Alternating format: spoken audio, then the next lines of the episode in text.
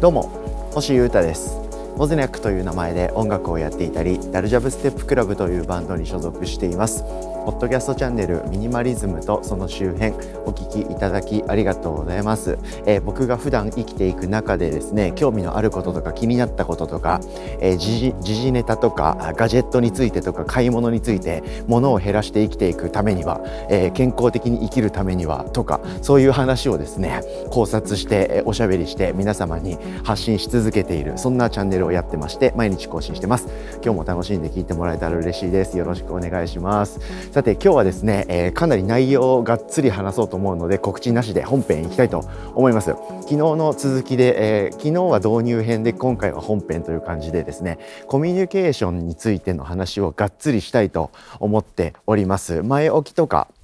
なぜ今このタイミングでミニマリズムのチャンネルをやってる人間が、えおしゃべりについて話すのかっていうことはですね、えー、前回のエピソードでがっつり、え、聞いていただけたら嬉しいと思っております。はい、えー、おしゃべり大好きなミュージシャンというか、まあ、コミュニケーションかな、うん、コミュニケーションが、え、大好きなですね、え、僕が日々考えていることとか、え、円滑で、え、豊かな会話人とのコミュニケーションの時間にの実現に向けて、えー意識してることとか、え、学んだこととかやってることをですねめちゃくちゃ喋ってみたいと思っております。よろしくお願いいたします。はい、えー、あんまりなんか前置きを話さずにぐっといきなり本ちゃん行くの苦手なんですけど、今日は行こう。がっつりね、時間取ろうと思いますので、よろしくお願いします。何の話をいきなりこいつはしてるんだって方は、ぜひ昨日のエピソードをちら聞きして戻ってきていただけたら幸いです。よろしくお願いします。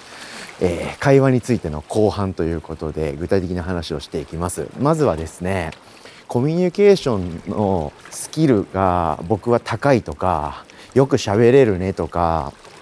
なんかそういうことを言われることってしばしばあるんですよ。それ自体は嬉しいんですけどそういう人にですね是非伝えたいというかまあ自分もよく喋れるようになりたいとか人と楽しい会話をしたいんだけどと思っている方全員に僕はですね伝えたいことがまずありまして大前提前提ということでコミュニケーションの能力とかって多分ですね才能とかじゃないと思います。はい、でこれですね、えー、知識とか勉強とか、はい、あとは意識ですね、はい、これでですね大部分は、えー、後から、えー、インストールできる能力なんじゃないかと僕は思っています。はい、で才能の領域まで行くのは本当それこそお笑い芸人さんとかなんだろうなジャーナリストの人とかなんかの専門家みたいなそういう領域に達してる人だけだと思います。大体の人はですねあのちゃんと知識を得たりとか勉強したりしてそしてそれらをちゃんと意識しながら、えー、人と喋ったりおしゃべりとか人の話を聞くとかっていうことをしていればですねすごく楽しくおしゃべりして人と話も聞けてコミュニケーション取れる日々っていうのを送れるはずだと僕は思っております。はい、で僕もですねおしゃべりするの大好きですし人の話聞くのも大好きですしミニコント仕掛けたり仕掛けられたりするのも大好きなんですけど、まあ、才能とかは分かんないですけど僕は勉強してるんでそのコミュニケーションのについてのことを。なので結構セオリーとかを知ってますしこうなった時にこうなった方が人間との会話の時間が楽しくなるとかそういうことを後から学んでどんどんどんどんインストールしていってます。そしてお笑い芸人さんのエピソードトークとか、えトークトークライブとかそういったものを聞き続けるのがめちゃくちゃ好きなんで芸人さんのラジオとかあとはネタとかねフリートークとかもうめちゃくちゃずっと聞き続けてます。楽しいから聞いてるっていうのもありますしそれを自分のものにしたいというかなんでこの人の話ってこんな面白いんだろうっていうのをですね何回も何回も聞いてですね自分にインストールしたくて勉強っていう意味も込めて聞きたりしている日々というか人生を送ってます。なので後からですねこのコミュニケーション能力って後から全然増していけますんではい、おしゃべりが苦手だとかあんまり人の話を聞けないっていう方で悩んでる方がいたら全然大丈夫なので勉強しましょう。僕と一緒に。僕もまだまだ勉強してますんでそういう本たくさん読んでますんでこれからもやっていきましょう。みんないい感じに喋っていけると思いますから。はい、その証拠にですね僕の過去に残しているこのポッドキャストとかあとは YouTube でトークしてるのとか全部アーカイブに残ってますけど昔のエピソードよりですね最近になればなるほどいい感じに喋れるようになってるしいい感じに人の話も聞けて話を聞き出せたり盛り上げられたりするようになってきてるはずです。はい、興味のある方は見てみてくださいきっとそうなってると思いますから。はい、という前提はまあ話したところでですね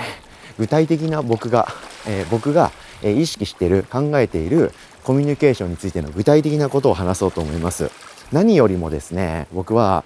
楽しい時間を過ごすっていうことを意識してます。とにかくそれですね。まあ仕事とかだったらそのエンジョイ的な楽しいではないと思うんですけど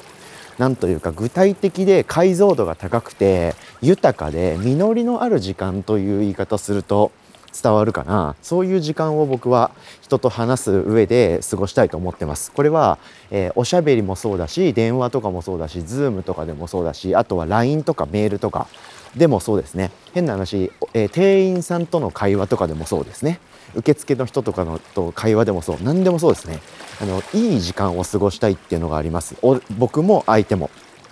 っていうのとあともっと具体的なおしゃべりの話で言うとですね僕は相手の話を聞きまくるということをめちゃくちゃ意識してます。はい。これ特に近年めっちゃ意識してますね。話を聞くだけじゃなくて僕は結構アグレッシブに人の話を聞くタイプなので興味を持つというか興味を持てるポイントをめっちゃ探すとかあとは相づちをめちゃくちゃ打ちまくるとかとにかくその話を盛り上げるというかとにかくですね相手を上げるっていうことを僕はめちゃくちゃ意識してます。てかそういうことするのが好きなんですよね。で多分いいコミュニケーションやいい場、えー、会話の場所場所時間ってこれをできるかどうかに全部かかってるんだと僕は思ってます。うん、で、えー、例えばですけど相手の話を聞くじゃないですか相手が何か話してきてくれるとするじゃないですか。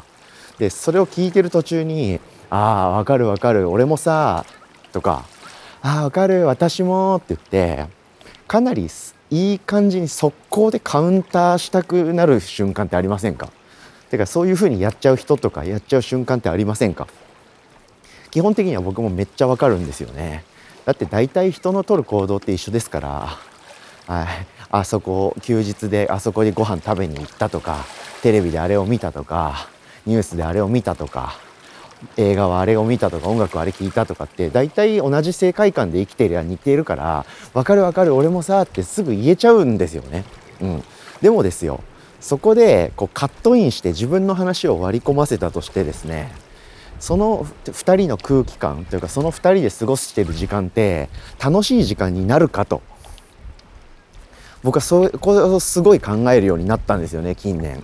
まあ、自分の話したい気持ちというかその欲求を満たしたいために相手にこの話を投げつけてるだけの時ってないかとあるんじゃないかな結構っていうことを思ったんですよね。うん、でこういうことを特に言語化せず考えてない人同士の会話って結構そんな感じだと思うんですよね。なんとなく自分の話したいこととか刹那的に気づいたことをパッと特に何も考えずに口に出して相手に叩きつけると、うん、で相手も自分に対してそうやってくると、うん、それで終わりみたいな。何て言うんですかね。会話の雪合戦みたいな感じ？僕はなんか雪合戦をイメージしてるんですよね。あんまり良くない会話って。投げつけ合って終わりっていうか。そしてそれは全部残らずに水になって溶けて流れていくというイメージですね。でやっぱり言葉はうまくできてていあの会話のキャッチボールなんて言うじゃないですか。やっぱりキャッチボール形式の方がいい時間過ごせると思いませんか？ラリーになっていてお互いのこうボールのやり取りをしていい感じに時間が過ごせると。僕は完全にそれを意識してますね、うん、でもそれって結構むずいと思います、うん、なので、えー、すごくいろんなことを考えながら慎重に僕は言葉を選んで、えー、会話をこうどういうふうに進めていこうかっていうのをすごく慎重に考えてます。はい、例えばですよ、うん、僕が、えー、ちょっと前の、まあ、連休があったとしてですねその連休を使って旅行に行ったとするじゃないですか。でその後に友達と会って喋ってるとそうした場合この前の連休で旅行に行ってさっていう話をなんとなくしたいとするじゃないですか。相手に。聞いてほしいというかこの話をしたいみたいな。そういう気持ちって人間当然の欲求としてあるんでそれ自体は全然悪いことではないと思うんですよね。でもその時にですねまず僕がやることって相手にですね旅行とかって行くの？と。質問したりとか、はい、この前の連休なんかしてたの？みたいな。そういうふうな質問をあえて投げかけます。うん、で相手が何かしら言ってくれるじゃないですか「ああそこ行ってさ」とかさ「あそうそうそう。あまあ連休だったけどちょっと体調崩してさずっと寝てた」とか「まあ自粛してた」とか。何かしら返ってくるじゃないですか。そしたら相手のそのターンを僕はもう全力で楽しむようにしてます。えマジ？みたいな。えどこ行ったの？あマジで？え何？どういうこと？みたいな。えっていうか彼女いたっけ？みたいな。えちょっとその話詳しく聞かせて。みたいな感じですね、まあ、詳細はその時によって変わりますけどとにかく相手の話を一旦完全に盛り上げるというか はい、完全に聞き手としてアグレッシブな聞き手としてその時間を全うするようにしてます。で変な話それでその相手との時間会話の時間が終わっちゃっても別にいいと僕は思ってます。はい。で、え、その話が終わって落ち着いて落ち着いたタイミングかつ、えー、DJ ミックスみたいに次の曲にうまく混ぜられそうな瞬間があったらあそれで言うとみたいな 俺もこの前さそういうとこ行ったんだよみたいな。っていうのもねって言って自分が本来話したかった、えー、この前行った、えー、旅行の話をあその相手に高校星ということで後から話すというようなノリで話してます。なんかそうするとですねやっぱ相手も自分の話をしっかりしてリアクションも取ってもらいいいいい感じの会話ができた後なんではい話聞いてくれるんですよね結構。うんとこんな感じですね。うん、で結局その時間で何をやったかっていうと、えー、雪合戦方式の2人だったとしても、えー、向こうは旅行行ってきたんだって話を自分にしてきてで僕も「あそれ俺も行った」って言ってすぐ言い返して雪合戦でべちゃべちゃってなって終わってると。うん、でもその2人ってその時間を使ってお互いが旅行に行ったっていう話をしてますよね。でこれに対して僕が取ってるスタイルだとそのスタイルでもお互いが旅行に行ったって話をしてるだけなんですけどその順番とかその流れをめちゃくちゃ意識してるゆえになんか2人とも割といい気分になるっていうか、はい、話をできてるとし話を聞けてるという感じになると思うんですよね僕は僕はそう思うんですよね。うん、なのでこういうことをめちゃくちゃ意識するといい感じに話が進みまあ、話ができてもできなくてもとにかく豊かな時間が過ごせるかなと僕は思っています。うん、でそんなようなことで考えていることあと言うとするとのなんていうか自分が話したいこととかあこれ言いたいみたいな瞬間があったとしてそれを思いついた瞬間にポンって発言して流れを遮ってまでカットインしてその話をしてその話をちゃんと聞いてもらえるのかと。いう疑問は自分の中に常に、持ってます。はい、そのエピソードを例えば僕がやったその連休中に旅行に行ったっていう話があったとして相手がですねせっかく自分に向けて旅行に行ったんだっていう僕に対してエピソードトークをしてくれてる途中に「あそれ俺も行ったこの前」って言って言い返しちゃうと。はい、言い返した僕の旅行の話って相手は楽しい感じで聞いてくれるのかと。多分聞いてくんないですよね。だって自分が話してる途中に遮られてるんですから、はい、そういうことを僕はすっげえ考えるようにしてますしどうせ僕も、ね、あその友達に旅行の話をするなら面白話としてちゃんと聞いてほしいじゃないですか。なので変なタイミングでえ自分が話したいからっていうだけでポンって口をついて出しちゃう自分の話ってその自分が話したい話にもよく悪いんですよね。はい、多分美味しく話を聞いてもらえないっていうか、楽しい話としての印象とか記憶に残せないんでもったいないですよね。なのでこの話を今するべきなのかとかこの話が一番跳ねるタイミングって今なのかっていうのを結構僕は考えながらえ自分の話をどこで放り込むかはめちゃくちゃ慎重にタイミングを測ってます。はい、そんなようなことで全体的に、えー、今何の話をしててさっきどういう話をしてて次どういう話をするんだみたいな大筋の流れみたいなのも僕は結構考えながら話を聞いたり、えー、自分からもしたりコントロールは結構してます。はい、なので、まあ、司会というか MC みたいなようなことを僕は自然に身につけてるというかやるようになったという経緯はあるんですけどこんな感じでしょうかね。すみません。なんかいきなりものすごくコミュニケーションについての持論をめちゃくちゃ語る回になってしまいましたけれども、はい、メールでそういうリクエストがありまして、はい、生配信でちょっと話しきれないぐらい僕の中ではあれこれ考えてることとか思いがあったのでえー、がっつりポッドキャストエピソード2回に分けて今回特に、えー、重要な部分を僕なりのねコミュニケーション術というか僕がやってるスタイルを話してみました。はい、がっつり、えー、エクストリームに振り返るととにかく、えー、相手と自分がしゃべることでその場所その時間が豊かな時間だったなと思えるように生きるというかそういうふうに過ごすようにしてます。なのでこれはコミュニケーション普通の友達とのしゃべりでもそうですしお仕事相手とのやり取りでもそうですね。結果的にちょっと笑ってもらうというか僕も笑いたいみたいな。感じをすごく意識してます。はい。そして基本的には相手の話をめっちゃ聞くというか相手がいっぱい喋りたいって思えるようなパスを出すというかパスを出すしなんかレシーブをするしトスを上げるし盛り上がるしみたいな風にしてます。はい、でさらに、えー、その話を今してその話自体盛り上がるのか今この話をしこのタイミングでしてみたいに、はい、話を持ち出すタイミングとかそのなんつうかシーンの